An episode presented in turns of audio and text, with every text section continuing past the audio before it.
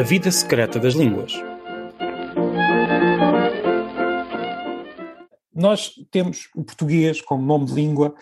Uh, o português, assumindo que é a mesma língua em Portugal e no Brasil, é uma língua internacional, e não só em Portugal e no Brasil, também, tem outros, tem, também é falada noutros países, em situações muito diferentes uns dos outros, ou seja, a, man a maneira como o português é, é ou não conhecido pela população em geral é muito diferente se olharmos para Portugal, Brasil, Angola, Moçambique, Cabo Verde e todos os outros países de língua portuguesa, desde países como Portugal e Brasil, eh, em que, são, em que o português é considerado a língua de praticamente toda a população, eh, até países como o extraordinário caso da Guiné Equatorial, em que provavelmente ninguém fala português, apesar de ser uma língua oficial uh, nesse país. Mas pronto, isso é outra discussão um pouco diferente e mais política até do que linguística, apesar desta discussão ser sempre também política. Mas o que eu queria dizer é que, sendo português uma língua internacional, temos ao lado outra língua internacional, o castelhano, ou o espanhol, e temos também o inglês. Estas três podem servir de, estas duas, aliás, o inglês e o espanhol, podem servir como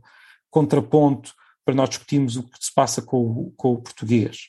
Uh, a verdade é que, eh, no que toca ao inglês e ao espanhol, uh, não há grandes discussões sobre o facto de o inglês, tanto no Reino Unido como uh, no, na, nos Estados Unidos, como nos outros países, muitos países que falam inglês, é a mesma língua, apesar de muitas diferenças, e diferenças bastante significativas em vários aspectos, na forma como a língua é usada, mesmo num texto ou na, na norma, um, não há grandes discussões, assume-se em geral que é a mesma língua e, pronto, e ponto final.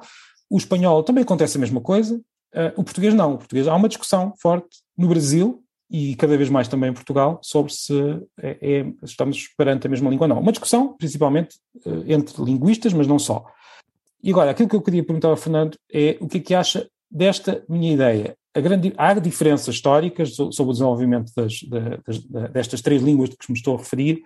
Um, não me parece, apesar de tudo, que haja, que possamos, de forma objetiva, olhar para a forma como as línguas são usadas e dizer estas duas são, obviamente, a mesma língua e o português não é, porque há diferenças no inglês, há diferenças no espanhol, diferenças fonéticas, sintáticas, não, não, não parece que seja por aí que nós conseguimos encontrar uh, um, um critério objetivo. Parece-me, sim, que uma, um fator muito, muito relevante nesta discussão, e que talvez nós nunca tínhamos discutido uh, a fundo, uh, é a grande, ou melhor, a grande diferença entre o português e as outras línguas é que no caso do português, o outro lado, o lado americano, o lado, neste caso brasileiro, uh, é um só país gigantesco. Um só país gigantesco um, que tem a sua história linguística própria e que não precisa de mais nada para olhar para a sua história, ou seja, para ter a sua norma da língua e para publicar, para traduzir, não precisa. O que é que quer dizer que não precisa? Porque no caso do espanhol e do inglês, nós não temos nada parecido, ou seja, não há nenhum país, apesar de do, dos Estados Unidos serem muito grandes, não são muito grandes ao lado de muitos outros países que no seu conjunto são bastante, são, ou seja, há mais falantes de inglês fora dos Estados Unidos do que dentro dos Estados Unidos. Ainda vou confirmar esta situação, mas uh, certamente que sim, até porque há muitos falantes até na Índia, na Austrália, na Nova Zelândia, ou, ou seja, os Estados Unidos, apesar de serem o país com mais falantes, não são uma maioria de falantes. O mesmo acontece com, com, com o espanhol, não há nenhum país que seja maior que todos os outros juntos. E no caso do português, há, há o Brasil, há o Brasil e há, uh, que é não só o maior país de, de língua, considera o português como sua língua, como é a, diferença é, é, astronómica, quer dizer, nós estamos a falar de, de, um, de, um, país com muitos mais milhões de falantes do que todos os outros países de língua portuguesa juntos. Eu às vezes imagino, se nós olhássemos para, uma, para um mundo alternativo em que o Brasil fossem vários países pequenos, ou mais pequenos, como acontece no caso do espanhol, se calhar a discussão, mesmo se objetivamente as diferenças fossem as mesmas, se calhar não havia esta discussão, porque não, não haveria, eh, ou melhor, o, o lado americano da língua não teria tanta, tanta força autónoma como, como tem uh, neste mundo em que vivemos. Isto é só uma teoria, que nunca, nunca pensei a fundo, estou apenas a apresentá-la para saber o que é que acha e também para que me diga, um, de facto, qual é que acha que são as diferenças no que toca ao português em comparação com estas outras duas línguas. Muito obrigado, Marco. Uh por essa pergunta, que é uma pergunta imensamente pertinente. Realmente não se pode comparar o nosso caso, o caso de Portugal e do Brasil, com o uh, do inglês e do, do, espanhol. Isso é perfeitamente claro. Uh, uh, embora haja pessoas que, dizem ah, as diferenças entre português e brasileiro são as mesmas que entre inglês e americano. É uma uh, posição ou uma imaginação perfeitamente estúpida. E eu digo estúpida porque é uh, preguiçosa. As pessoas não, não, não vão ver, uh, uh, lançam muito rapidamente paralelos que, que são absolutamente inadequados. Eu dou já um exemplo. Nos casos que eu vou pôr em destaque nesta nossa conversa,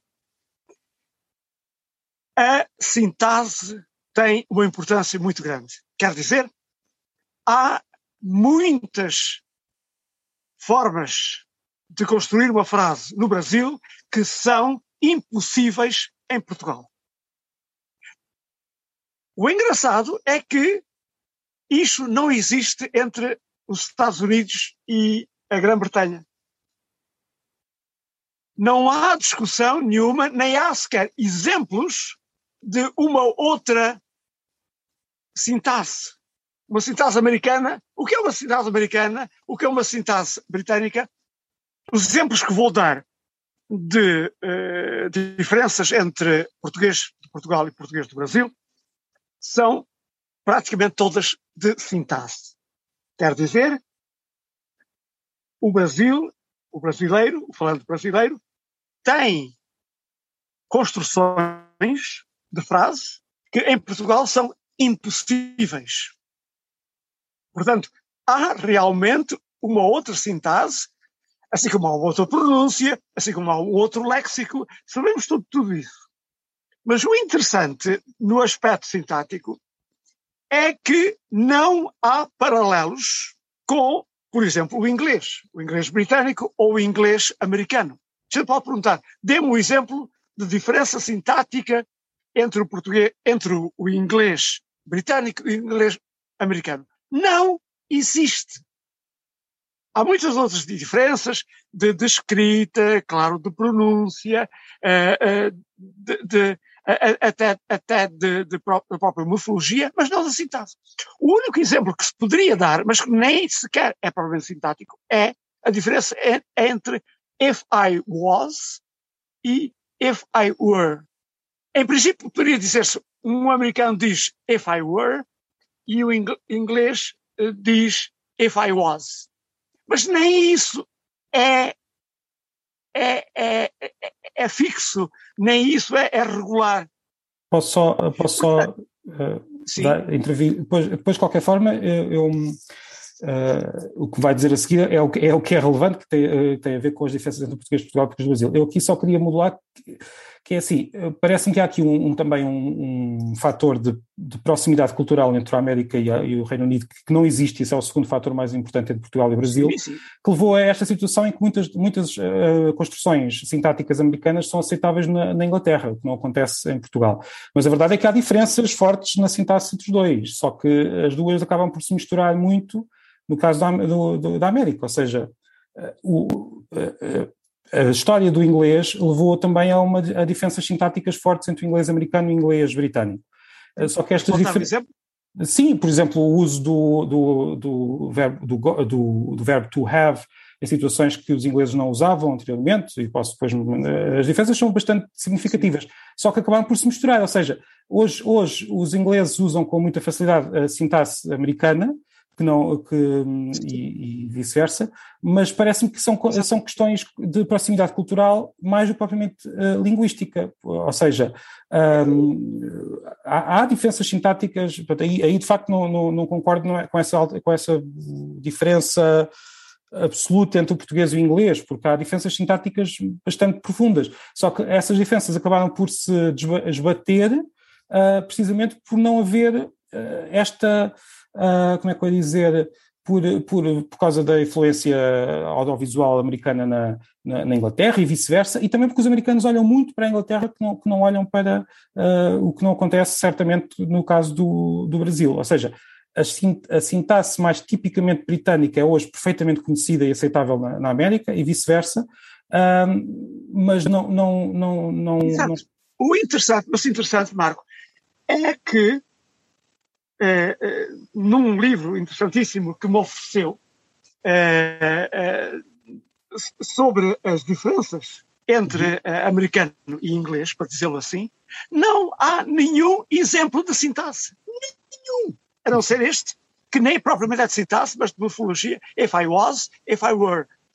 Não Sim, há. Não as diferenças dão, são. Dão exemplos de tudo, de tudo, mas nenhum de sintaxe as diferenças são, acima de tudo, de, de, muito mais de frequência, ou seja, o que acontece é que lá está, como o Brasil e Portugal se separaram uh, no que toca ao, aos usos linguísticos uh, e não há tanta interpenetração, embora o Brasil hoje uh, seja muito mais, tenha uma influência muito maior no, no, nosso, junto de nós, mas não sintática, claro, não é sintática, mas, mas tem uma grande influência em Portugal, mas não acontece ao contrário, o inglês, esta separação não ocorreu e por isso há esta interpenetração, mas há mas, mas é uma questão, ou seja, há, há construções sintáticas que são muito mais frequentes na América do que na Inglaterra e vice-versa. Claro, claro, claro. Não, mas aqui, aqui, estamos a falar em construções impossíveis.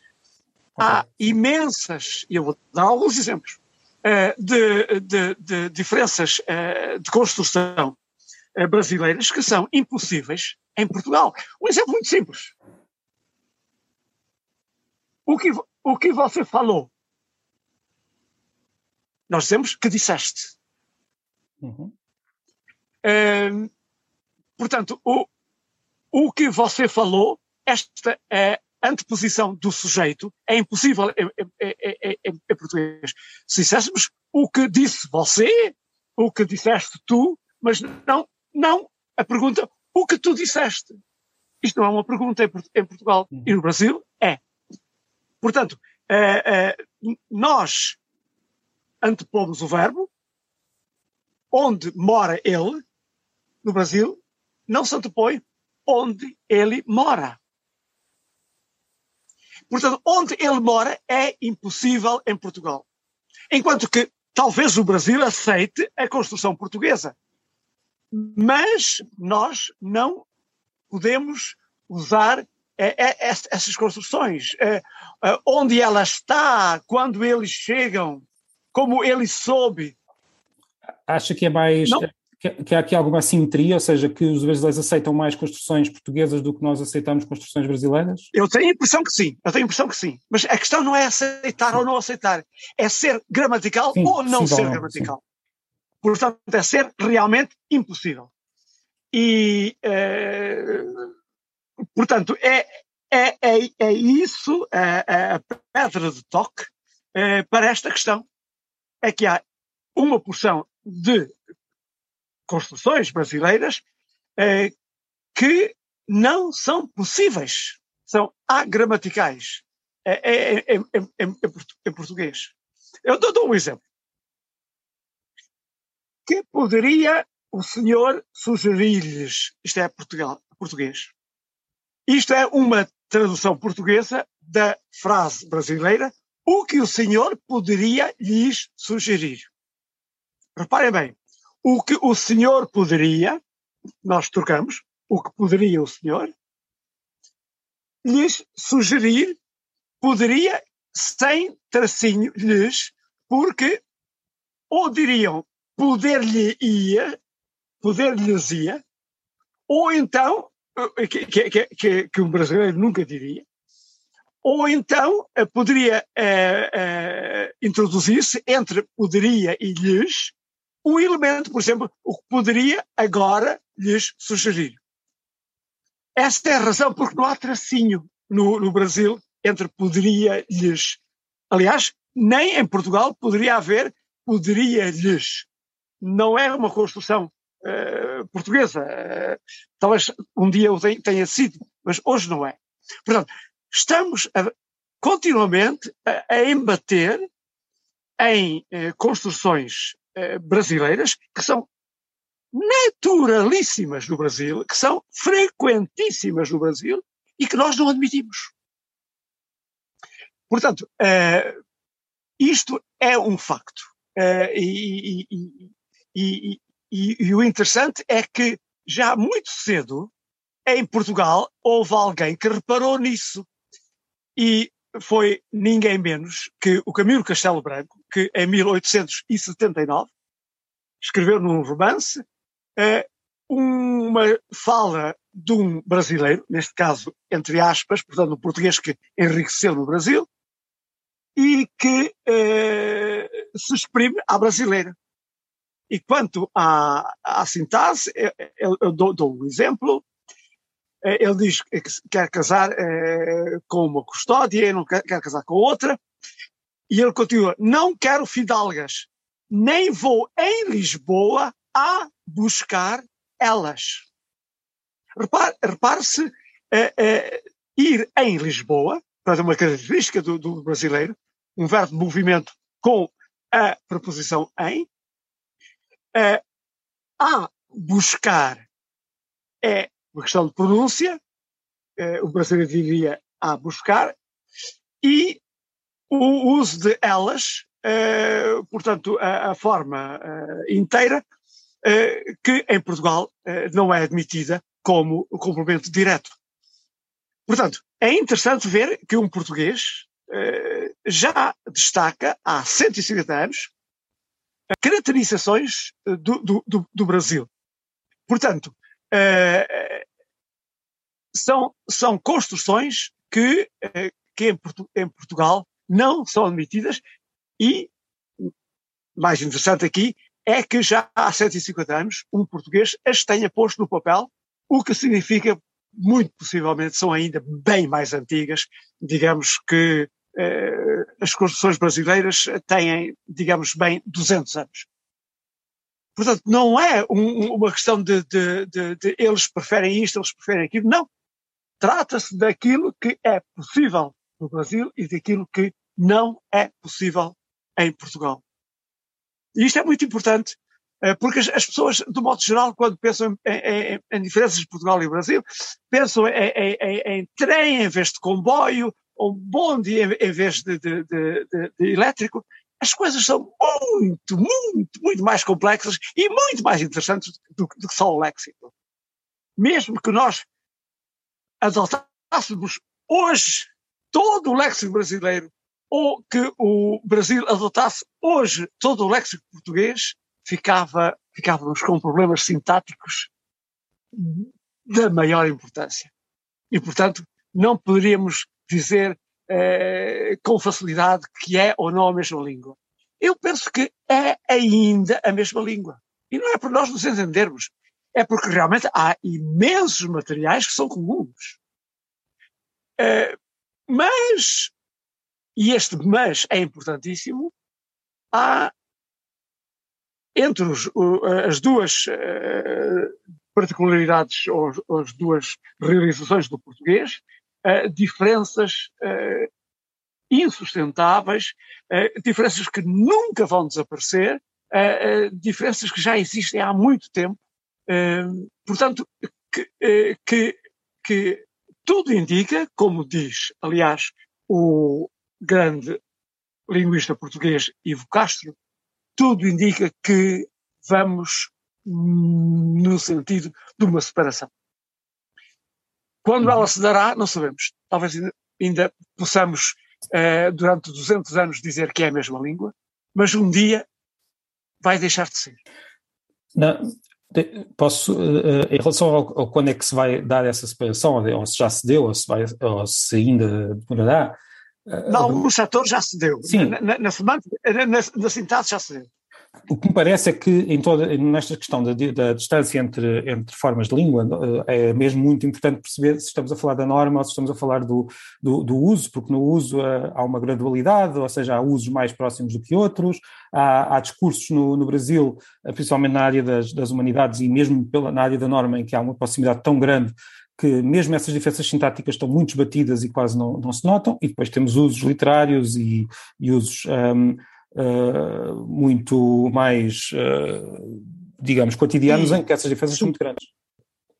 O, o, facto, o facto é que o brasileiro admite, e mesmo é interessante ouvir os, os, os professores universitários brasileiros no uhum. momento em que fazem uma comunicação e no momento em que vão tomar um café connosco. Claro.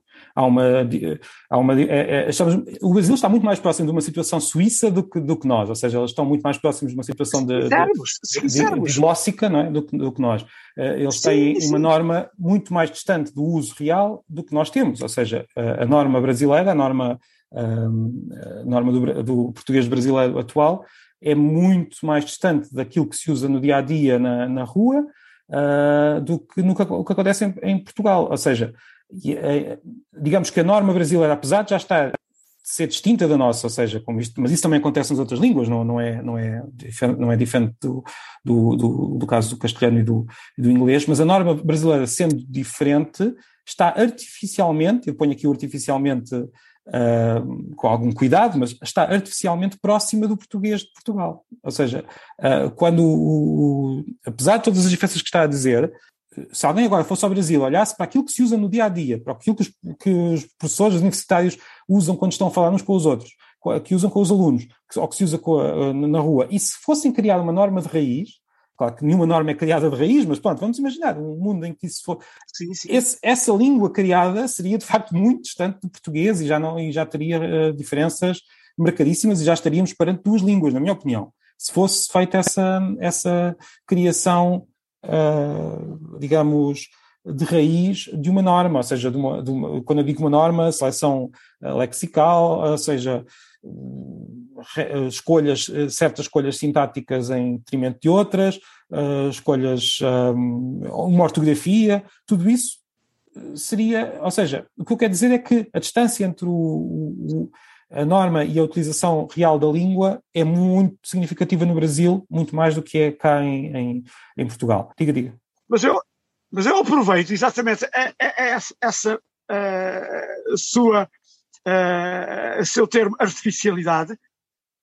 Há realmente uma artificialidade no, no, no uso uh, do, do, nos usos linguísticos artificialmente aproximados a, aos do, português, é, de, de, Portugal. É, há realmente uma, mais do que em Portugal, uma, vamos dizer, a norma chamada culta, é, no Brasil, ou considerada culta, é em grande parte artificial e bastante mais artificial do que, do que a nossa. A nossa linguagem espontânea, cuidada, uhum. espontânea, mas cuidada, está muito mais próxima da, da norma culta uhum. do que se dá no Brasil. Mas, Sim. portanto, atenção, essa uh, norma que os professores universitários usam no intervalo do café uh, é também culta e é também cuidada. Sim. Senão, eles não, não usariam. Portanto, uh, é preciso insistir realmente na artificialidade eh, da, da, da, norma culta, lusificante, lusófila, tendente para o português de Portugal. Se quisermos, uh, podemos pôr a escrita porque... aqui no meio. Ou seja, a verdade é que a escrita, a norma que é usada na escrita, é de facto bastante diferente da norma que é usada na oralidade no, no, no Brasil. O que eu quero sim, dizer sim, é sim, exatamente. é essa a grande, uh, o grande Mas a oralidade é importantíssima. A oralidade é importantíssima. Sim, claro. é mais importante. Porque toda a gente a usa. Sim, mas, mas o, que eu, o que eu queria dizer uh, neste ponto da artificialidade também é que, apesar de tudo, todas as normas são mais ou menos artificiais.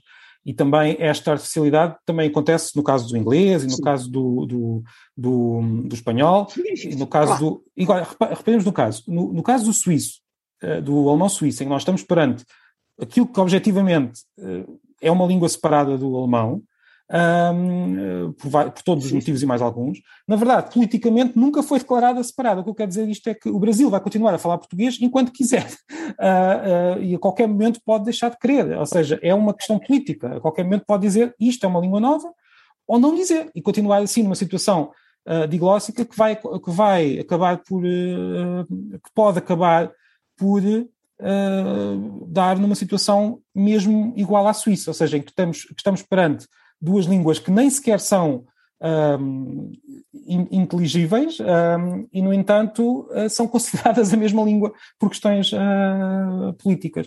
Uh, portanto, a única coisa que eu queria aqui sublinhar é que, no fundo, o português continuará a ser o mesmo no Brasil, enquanto os brasileiros quiserem, e podem decidir não querer já amanhã.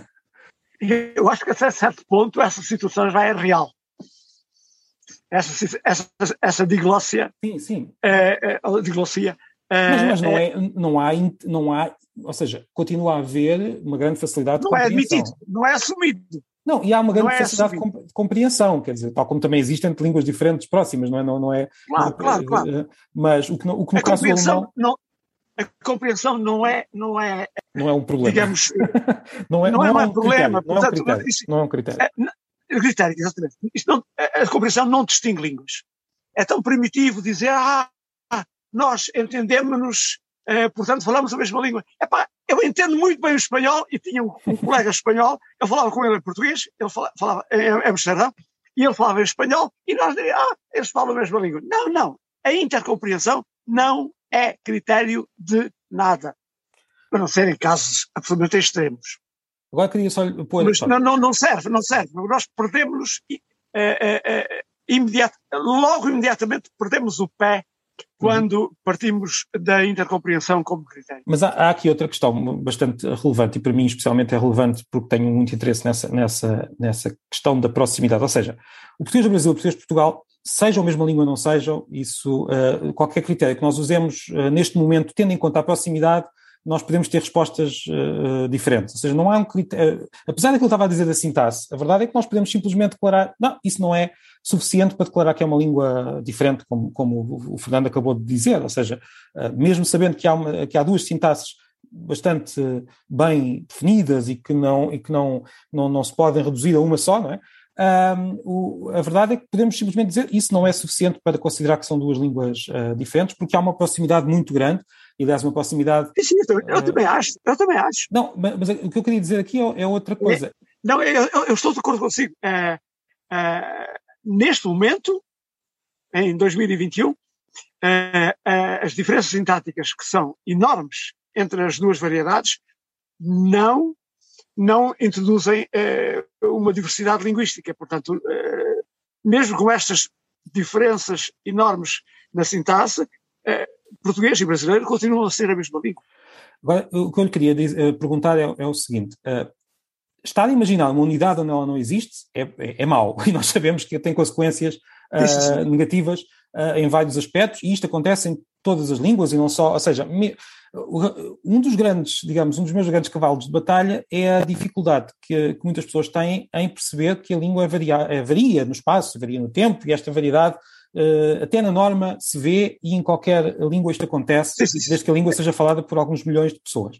Portanto, uh, querer imaginar uma língua, uma unidade onde ela não existe, tem consequências uh, que me parecem muito negativas e, e, e aliás, isto vê-se em muitos aspectos. Uh, quando as pessoas Sim. não percebem que se pode ter uma pronúncia diferente no Norte e no Sul, mesmo dentro da norma, ou seja, que uma pessoa pode estar a falar com um sotaque diferente e estar a falar norma uh, dentro da, no âmbito de uma norma só, enfim, mas a verdade é que se o Brasil, e isto é o que eu queria perguntar, se o Brasil amanhã decidisse, como pode perfeitamente decidir, e como aliás é seu direito, como qualquer, como qualquer país, uh, de, que, o português, que o português do Brasil é uma língua separada, com, até podemos, podem não dar-lhe um nome diferente, vamos imaginar que queriam o brasileiro, uh, nada muda na prática, ou seja, as pessoas vão continuar a falar exatamente como falavam até agora, poderá haver mais autonomia para definir questões uh, ortográficas e por aí fora, mas já há, essa autonomia já existe, portanto também não é, não era por aí. Agora, e aquilo sim, isso, isso é algo que me preocupa, é que eu, eu gosto muito de salientar que a proximidade entre línguas uh, deve ser menos um, uma questão de discussão, como é muito neste caso, como nós estamos a fazer neste momento, e mais uma oportunidade para nós lermos e para nós, nos para nós conversarmos e por aí fora. E se o Brasil declarasse que o português do Brasil era uma língua separada, aquilo que me parece que seria uma grande desvantagem uh, seria o facto de, de repente, termos mais uma barreira cultural, ainda outra, para lá todas as que já existem, há, por exemplo, há troca entre de, de literatura, ou seja, se nós já hoje lemos pouca literatura brasileira, e se os brasileiros leem pouca literatura portuguesa, apesar de lerem bastante, essa Queiroz e por aí fora, se fosse uhum. declarada a diferença entre as duas línguas, eu acho que isto ainda ia ser uma barreira mais forte, uma barreira psicológica, não uma barreira real. Mas era uma barreira psicológica que, por exemplo, seria muito mais difícil Sim. que um Sem dúvida. Queiroz na, na escola, no Brasil, por exemplo. Sem dúvida. Mas o interessante é que, exatamente no, no, no terreno literário, as duas variedades funcionam como duas línguas. Sim, sim. Eu, desde há 30 anos, estou imerso eh, eh, em dar pareceres sobre traduções eh, de, de, de, literatura neerlandesa eh, para, para, Portugal ou para o Brasil, ou de eh, obras brasileiras e portuguesas para neerlandês. Não há uma única, um único caso de tradução para os dois países. Portanto, o Brasil traduz as centenas ou os milhares de livros que traduz por ano para brasileiro e nós trazemos a português. O interessante é que a minha proposta, que eu fiz várias vezes no decorrer desses 30 anos, porque é que não aproveitamos uma tradução para outro? Portanto, em vez de traduzirmos uh, uh, sei lá, um romance qualquer em inglês uh, para português, aproveitamos a, tu, a sua tradução para brasileiro. Não funciona. Ninguém quer saber disso. Todos dizem é mais fácil traduzir separadamente do que aproveitar uma, uma tradução já, já existente. Portanto, no caso das traduções de língua estrangeira, seja um romance, seja uh, de uh, indicações para uso de, da máquina de lavar, tudo é feito separadamente, como se brasileiro e português não tivessem nada a ver um com o outro. É que não é só não ser a mesma língua, é que não tem nada. A indústria brasileira de tradução e a indústria portuguesa de tradução não têm nada a dizer uma à outra. A não ser a sugestão, olha, interessante, eles traduziram este livro, ou eles querem traduzir aquele. Chama a atenção para isso. Assim, isso serve para, para qualquer, qualquer outra, outra língua. Os espanhóis também traduzem, os franceses também traduzem. Essa. Aqui, Há, portanto, um setor, é, um setor linguístico, literário, em que brasileiro e português são já hoje duas línguas diferentes. Mas aqui a minha questão não é tanto sobre tradução, eh, onde também trabalho muito na, na, área, depois eu posso dizer qual é a minha experiência na área técnica neste, neste ponto, mas a minha questão é mais sobre a questão da tradução da, da literatura original, ou seja, nós hoje damos uh, obras brasileiras na escola e os brasileiros leem obras portuguesas, e aí é que eu acho que podia ser um grande, uma grande perda se, se declarassem que estávamos perante uh, duas línguas uh, separadas. Claro, mas isso, isso, isso não, é, não é provável não vejo essa declaração, não vejo essa declaração, não, é? não, de maneira nenhuma. Em relação à tradução técnica, aquilo que se vê é também é. essa, essa separação entre, os dois, entre os dois lados, mas aqui com, uma, com duas nuances em relação ao que eu disse da tradução literária. Uh, e, e, há de facto diferenças, até porque na, na, na, minha ótica, a linguagem literária brasileira e portuguesa é, é, mais, está mais distante uma da outra do que, seja o que for, a linguagem literária, e o Fernando é, é o especialista nisto, mas, mas a linguagem literária brasileira e portuguesa estão muito distantes e, uh, enfim, não sei se há alguma possibilidade de dizer que há uma linguagem literária típica, não, mas isso é uma discussão. Na tradução técnica, não estão tão distantes em muitas áreas. Não, não, não, é, bem, não é bem isso, não é bem isso. É, não é, não é bem isso, é, é que realmente o, o, brasileiro não está disposto a ler um romance Sim, com uma sintaxe portuguesa é, é, ou, ou, com um léxico português, é, é, é, que a questão do, do romance é que a gente quer ler descontraídamente e não estar sempre a, a ser a, confrontado com outra sintaxe, com outra, outro léxico. A questão mas isso, é, não é mas essa. Isso também se aplica não também. é nós estar muito separadas ou menos separadas. É a disposição. E essa disposição não existe. É, é, eu estou a falar do, do grande público, claro. Sim, sim. Para, para, não, para... infelizmente não existe até para tradução, para uh, obras originais. Isso é, é, é, é, é pena. Ou seja, eu conheço muitos portugueses que têm dificuldade séria em ler, em ler romances, literatura brasileira, não porque tenham dificuldade real, porque percebem perfeitamente aquilo, uhum. mas porque têm essa, uh, digamos, ou seja, muito mais. Eu conheço várias pessoas que muito mais rapidamente leem um romance em inglês ou em espanhol do que em português de Portugal, em português do Brasil. Uh, mas é uma atitude, é uma atitude, não é uma dificuldade real, uma dificuldade linguística real, é uma atitude de, de terem dificuldade em, em, em, ler um português diferente. Basicamente, essa é um. É, e tem pena disso. Sim, sim, sim, é uma... exatamente, exatamente. Essa confrontação é, é, é significativa. Uh, sim, essa, essa atitude é, é negativa. Uh, não me parece que tenha diretamente a ver com diferenças linguísticas, ou seja, uh, e é diferente da atitude, por exemplo, de um, de, um, de um inglês e de um americano, em que as diferenças na linguagem literária são também muito significativas, lá está, não, não porque seja impossível dizer isto ou aquilo, mas porque há frequências de usos muito diferentes, um, e, e, e, no entanto não tem tanta, um, não tem tanta, como é que eu ia dizer, não tem tanta uma reação tão forte. Mas há aqui também um fator, já agora, antes de passarmos à tradução técnica, é que os americanos e os ingleses fazem uma coisa que nós não fazemos, mesmo em literatura. E aí é curioso, porque, porque é uma diferença. Lá está, talvez por falta de uh, sofisticação dos nossos mercados literários no que toca ao contacto. Os americanos e os ingleses alteram a literatura uns dos outros. Ou seja, um romance americano publicado em Inglaterra é alterado há, há, há, vocabulário que é alterado. Coisa que não acontece entre Portugal, Portugal e Brasil na literatura considerada uh, elevada. Ou seja, na literatura, por exemplo, o, o José Saramago pode ter. Sim, sim, sim. O que, é, o que é curioso, mas talvez seja apenas pelo facto de haver muito pouca troca entre Portugal e Brasil, enquanto que entre a Inglaterra e os Estados Unidos há uma, trocas literárias muito, muito, muito fortes. Sim, sim, é contínua, claro, claro, claro. claro. É, na, na prática é um, um só mercado. É, é, um só mercado. Agora nós, nós temos dois mercados Sim, mas já está. Eles têm só um mercado, mas fazem traduções, entre aspas, de inglês sim, para inglês. Sim, sim. Que é traduções, sim, sim, sim. sim. Uh, ou seja, sim, sim. eles têm um, romances em que alteram o próprio texto, que é uma coisa uh, que para nós seria considerado algo uh, muito estranho entre o Brasil e Portugal, mas pronto, mas isto são hábitos diferentes. Mas, mas isso, isso também tem, tem, tem, a ver com a, digamos, a cultura de, de editing uh, que existe uh, no mundo sim, in, sim. Uh, da interven intervenção do, do, do, do editor, do editor que é uma coisa que, que em, em, Portugal tem é um forte, papel muito, muito, muito menor. Sim, há, Portanto, há... Isso, isso, já faz parte, já faz parte da, da cultura deles.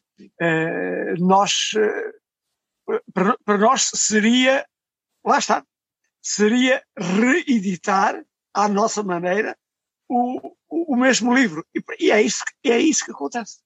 Sim, só que nós lá está, nós temos alguma, nós, nós não vamos mudar a sintaxe brasileira, talvez precisamente por ser diferente, e ser, uh, nós não vamos mudar a sintaxe brasileira de um, de um escritor uh, brasileiro sim, sim. famoso. Um, eu já vi alterações deste tipo em escritores e não vamos agora entrar aqui em nomes de escritores, não, eh, mas em escritores considerados menores, escritores considerados mais popularuchos, aí já havia essas alterações, em escritores considerados literários, eh, não, nenhum editor... Pois, aí respeita-se... E respeita claro, claro. Mas os ingleses e os americanos não têm mínimo respeito por ninguém, não, não, fazem alterações. Um, aliás, eh, na apesar de ser um caso diferente, porque estamos a falar de literatura infantil e a literatura infantil, neste caso juvenil, infantil juvenil, mas, por exemplo, o próprio primeiro romance do Harry Potter, o próprio título do livro foi alterado na, nos Estados Unidos, um, mas aí, na, na literatura infantil-juvenil, a tradição de haver uma maior intervenção é mais, é mais profunda mesmo, mesmo sim, por cá. Sim, sim. Uh, mas, mas claro, eu, claro, claro, eu, ia só dizer em relação à, à tradução, às traduções técnicas, eh, onde, onde eu também trabalho muito, não é? como sabe. Uh, portanto, Portugal e Brasil, de facto, são dois mercados completamente separados. Há vários casos de adaptação, ou seja, há vários casos em que, se um cliente pede para se fazer um documento para Portugal e para o Brasil, uh, não, nem sempre, e depende muito do caso e da área, mas por vezes traduz-se para um dos lados e, o outro, e alguém faz a adaptação para o outro. Nem sempre, isto depende de qual é que é o... Agora, uma coisa curiosa é que cada vez mais também se vê o mesmo no espanhol, ou seja, o espanhol nesse sentido está-se a aproximar do, da situação portuguesa, ou seja, é muito, muito comum haver uh, pedidos para traduzir uh, para tradução para a América Latina e para a Espanha em separado. Agora, é possível sim, sim. criar uma versão neutra, não é? Coisa que para o português não. não pois, não pois, pois, pois, exatamente. Uh, é possível, embora cada vez menos se peça isso, ou seja, cada vez menos os mercados. Uh, e, aliás, e se formos ao Netflix e olharmos para as traduções, o, o espanhol uh, também já aparece cada vez mais com duas versões separadas. Mas há uma aproximação do espanhol àquilo que já se faz em português há muito tempo, não é? Portanto, no que toca sim, sim, sim, às, às, traduções. Lembra-se que na, na, no meu último livro eu disse isto, eu acho que, não sei se concorda, mas eu acho que é relevante dizer isto a discussão é muito diferente em Portugal e no Brasil. Ou seja, quem defende a separação, como, como o nosso amigo Marcos Panho, quem defende a separação entre português de Portugal e português do Brasil no Brasil, falo numa perspectiva de atualização da língua, de afastar o português do Brasil de uma certa visão uh, idealizada do português de Portugal. O português de Portugal é, pois, é, pois é, é, é assim, é o português correto e há muitas pessoas que ainda o defendem no, no Brasil e ele quer de forma radical acabar com isso e portanto é, são línguas separadas e acabou-se uh, a situação. Uh, claro que ele tem, tem argumentos muito sólidos e muito mais profundos do que aquilo que eu acabei de dizer, não, não é apenas por, por, mas ele próprio admite que é uma questão política, sim. é uma questão política interna brasileira esta. Em Portugal, sim, sim, sim, sim em Portugal, quem defende a separação entre os do, Portugal, o português do Brasil e o português de Portugal, falam muitas vezes numa situação, numa, numa posição de menosprezo do, do Brasil, uh, e isso, por isso, é, esta discussão é, é, custa tanto na, na, cá, cá, em Portugal. E, e, e, e, menosprezo, por um lado, e também uh, uh, medo de que o, o, o, brasileiro entre por aí sem a hora. A modificar radicalmente o Isso, isso, isso não, tem, não tem qualquer sentido. Eu, eu, eu, eu, estou, eu estou, como sabe, a escrever um livro sobre, sobre, sobre o tema e realmente a, a influência sintática é, é mínima. É mínima. A, a, influência de, de, de do, do, léxico não é importante. Em inglês é muito maior, não é? E, e, e dá-se até. Sim, ah, claro, sem, sem comparação. Uh, portanto, uh, esse, esse, medo de sermos absorvidos ou de sermos contaminados pelo brasileiro é um medo irracional. Mas há, há realmente uh, gente que está continuamente a bater nessa tecla de que os brasileiros vêm contaminados a, a questão é que há também um fenómeno. Há um certo viés, viés linguístico que qualquer coisa que seja considerada negativa no português de Portugal é logo posta no saco do brasileirismo. Ou seja, qualquer coisa. Isso tudo. é muito interessante. Isso é muito interessante. Seja, é, já vi pessoas é, a dizer. É, até ao ponto de alguém dizer. Até ao ponto de alguém dizer que, que eu acho que é brasileiro. Quando em no ano 1000, no ano 1100, já milhões de pessoas usavam, acho que, é, é, realmente o, um, uma das coisas eh, mais eh, originais do português. E, e portanto, eh, esse medo é tão irracional que, que, chega a esses extremos de dizer que, que, que achar é, uma, é um brasileirismo, é, etc. Este, Portanto, este, quer dizer, não só, não só modificações reais, como modificações imaginárias são atribuídas ao, ao Brasil. Sim, claro. Mas, mas, há este medo, e isso, isso é um medo que, lá está, é aquela atitude, que lá está, também não é, não é exclusivamente portuguesa, há em muitos outros países, mas esta atitude de ser mais fácil para certas pessoas ler, em, não é ser mais fácil, é uh, tolerarem melhor a leitura noutra língua completamente distante, no inglês, uh, ah, um, do que no, em português do Brasil, esta atitude uh, me custa muito, e por isso é que eu tenho esta dificuldade com esta discussão, porque uh, eu sabendo que linguisticamente, de facto, temos esta separação que vai continuar a aumentar e que vai continuar a, e que é natural e que vem da, da maneira como as línguas funcionam e, e, e, decorre do facto de Portugal e do Brasil estarem, não, não, serem países propriamente muito próximos culturalmente no dia a dia, mas, mas esta situação acaba por alimentar um discurso uh, que chega a ser que chega a ser, eu não queria usar nenhuma palavra demasiado feia, mas é um discurso feio, pronto, o próprio discurso anti-brasileiro é muito feio em Portugal, uh, com este medo, com esta insegurança, e eu acho que a insegurança está na raiz disto tudo. As pessoas acham mesmo que podem começar a falar uh, que, que, eles nos podem fazer a nós aquilo que nós fizemos, foi transferir uma língua para lá. Uh, o, o, ou seja, Estava a dizer que o inglês acaba por ter esta influência toda e ninguém morre por isso, e acaba até por ser uma forma de, eh, de rejuvenescimento da, da, da, língua inglesa, mas dizendo isto já estou a, provavelmente a pôr muitas pessoas de cabelos em pé a dizer pois. que estou a defender essa. Não, não é isso. Eu só, eu só estou a defender, neste caso, é que, tendo em conta esta proximidade que há com o português do Brasil, não, ninguém perde nada em ler mais uh, em português do Brasil, tal como os brasileiros também não perderiam em ler português de Portugal, uh, mas se calhar isso já é uma, é uma batalha mais perdida. Não, mas é, é, um, ótimo, é um ótimo conselho.